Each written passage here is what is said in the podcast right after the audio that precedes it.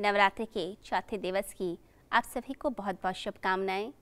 माता कुश मांडा, जो power of positivity हमें प्रदान करती हैं, इस देवी का हम आज के दिन ध्यान करते हैं। यह हमारे अंदर के अंधकार रूपी असुर का विनाश करती हैं। तो पॉजिटिविटी यानी कि सकारात्मक शक्तियाँ। सकारात्मक शक्तियों का उदय होता है, जब माता कुष्मांडा का ध्यान किया जाता है। तो अमृत कलश से परिपूरित कमल पुष्प को धारण करने वाली माँ कुष्मांडा परम तेजोमयी माता हैं, जिनके आशीर्वाद से सभी कार्य सफल हो जाते हैं। तो कार्य सफल कैसे होते हैं? जो व्यक्ति पॉजिटिव है, सकारात्मक है। जो पहले ही कह रहा है, मुझसे नहीं होगा, पता नहीं मैं कर पाऊँगा कि नहीं कर पाऊँगा। जिसको सेल्फ डाउट हो रहा है, जिसे लग रहा है, ये तो बड़ी मुश्किल चीज़ है, बाकी लोग तो कर नहीं पाए, मुझसे फिर कैसे होगा? या अपने अंदर आत्महीनता है, वो व्यक्ति कभी सफलता को प्राप्त नहीं कर सकता। तो सफल होने के लिए पॉजिटिव रहना बहुत ज़रूरी है। तो माता कुश मांडा ये पावर ऑफ़ पॉजिटिविटी हमें प्रदान करती हैं और उनका आशीर्वाद जब मिलता है तो हम हमेशा पॉजिटिव रहते हैं। कहते हैं, ब्रह्मांड की उत्पत्ति माँ कोशमांडा के कारण हुई। उन्होंने इस अंड को, यानी ब्रह्मांड की उत्पत्ति की, उसे पैदा किया। तो यह जो ब्रह्मांड है यह माता के आशीर्वाद से ही यह इसका प्राकट्य हुआ, यह प्रकट हुआ। तो माता कुष्मांडा पॉजिटिविटी, यानी सकारात्मक शक्तियों से साधक को भर देती हैं।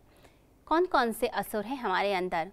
हमारे अंदर जो अंधकार है, हमारे अंदर जो नेगेटिविटी है, नकारात्मकता है ये सारे असुर हैं। इन्हीं सभी असुरों का नाश माँ कुशमांडा के द्वारा हो जाता है। तो निराशा भरी हुई है हमारे अंदर। लगता है कि हम तो कुछ भी नहीं हैं, कुछ हो नहीं सकता है। पता नहीं हमारा क्या होगा। हमारी तरफ़ तो कोई ध्यान ही नहीं देता है। जब ये निराशा भरने लगती है आपके अंदर तो आप सफलता से कोसों दूर चले जाते हैं। आपके पास टैलेंट तो बहुत है रिसोर्सेज भी हैं, लेकिन जब निराशा होती है तो आप अपने टैलेंट को झुटलाने लगते हैं। आपको लगता है आपके अंदर कोई क्वालिटी नहीं है, चाहे वो क्वालिटी है, आप अपनी क्वालिटी की तरफ़ नहीं देखते। जो दूसरे के अंदर क्वालिटी है, आप उसको सोचते हैं कि वो बहुत बड़ी बात है। दूसरे को महान मानते हैं और अपने आप को हीन मानते हैं। ये आत्महीनता आती है, निराशा आती है, जो आपको कभी आगे बढ़ने नहीं देती। तो अपने अंदर आशा का संचार करें। माता आशीर्वाद जब देती हैं तो आशा आपके अंदर भरती है, निराशा जाती है। लोग डिप्रेशन की तरफ़ चले जाते हैं लोनलीनेस की तरफ़ जाते हैं सैडनेस आने लगती हैं। लगता है हमारा कोई भी नहीं है, कौन हमारा ध्यान रखेगा, कौन हमारे लिए सोचेगा, मुझे तो सब कुछ खुद ही करना पड़ता है। तो जब ऐसा आप प्रेशर लेने लगते हैं, यानी कि नेगेटिव फीलिंग्स आने लगती हैं, आपके अंदर अकेलापन आता है, तब आप जो हैं, इस संसार में बिल्कुल असफल हो जाते हैं। तो नकारात्मक शक्तियों से बचिए, अपने अंदर फालतू का डर मत पैदा कीजिए। कुछ लोग तो बिना बात के भी डरते रहते हैं। थोड़ी देर के लिए लाइट चली गई, अंधकार हो गया, उसी से घबरा जाते हैं।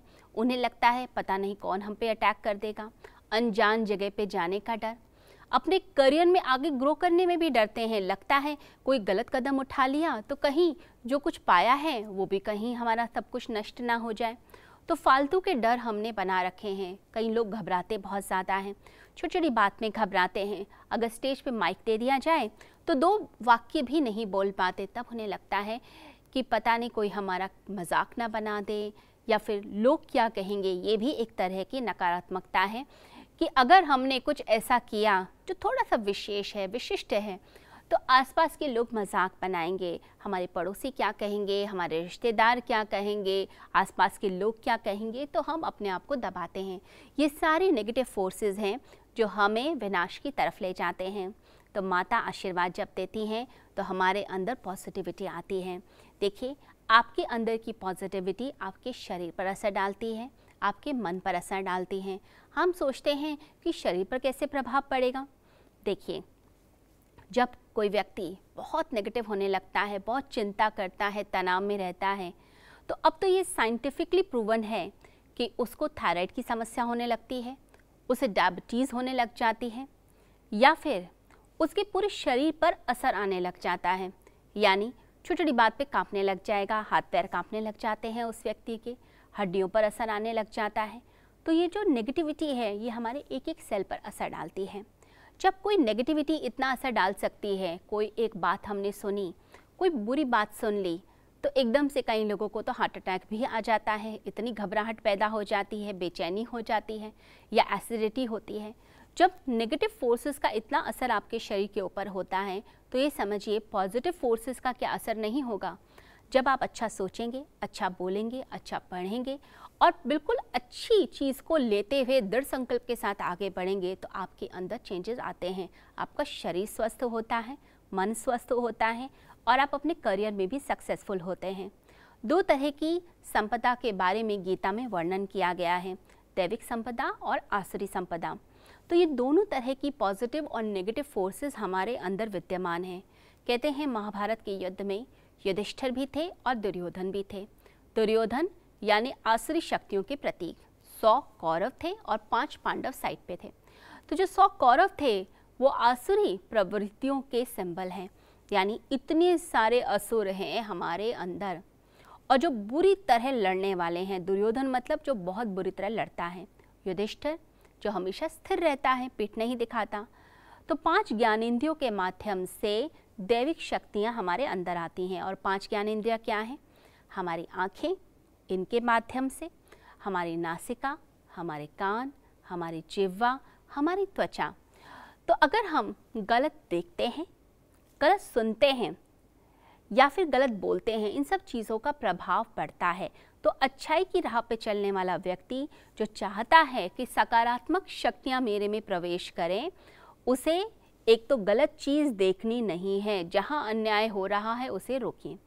हम इंटरनेट पे कई चीज़ें गलत देखते हैं यूट्यूब पे गलत देखते हैं फेसबुक पे गलत देखते हैं, उसे देखना बंद कीजिए। ये नेगेटिव लिटरेचर हैं। गलत बातों को सुनना, कुछ ऐसी बातें सुनना जिससे हमारे अंदर नेगेटिविटी आए। हम दूसरे का कुछ बुरा करने की तरफ़ चल पड़े, ऐसी गलत शब्दों को ना सुने।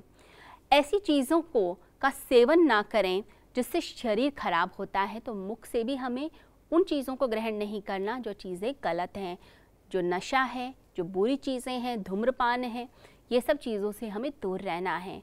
तो माता आशीर्वाद देती हैं कि हमारे अंदर सकारात्मक शक्तियाँ आएँ। ये सकारात्मक शक्तियों के लिए हमें भी प्रयत्न करना पड़ेगा और अपने ज्ञानेंद्रियों से उन चीज़ों को ग्रहण करें, उन विचारों को, उन दृश्यों को, जो हमारे अंदर पॉजिटिविटी पैदा करें। माता की उपासना हमारे अंदर एक बहुत बड़ा परिवर्तन लेकर आती है और हमारे सौभाग्य की वृद्धि होती है। साथ ही साथ ऐसा लगता है कि अब हम सक्षम हैं, अब हम कुछ भी इस धरा पर कर सकते हैं। ईश्वर करे, यह नवरात्रा आपकी ज़िंदगी में एक अद्भुत परिवर्तन लेकर आए और आपकी ज़िंदगी में शांति आए, प्रेम आए, वात्सल्य आए, करुणा आए। सभी को जय माता दी।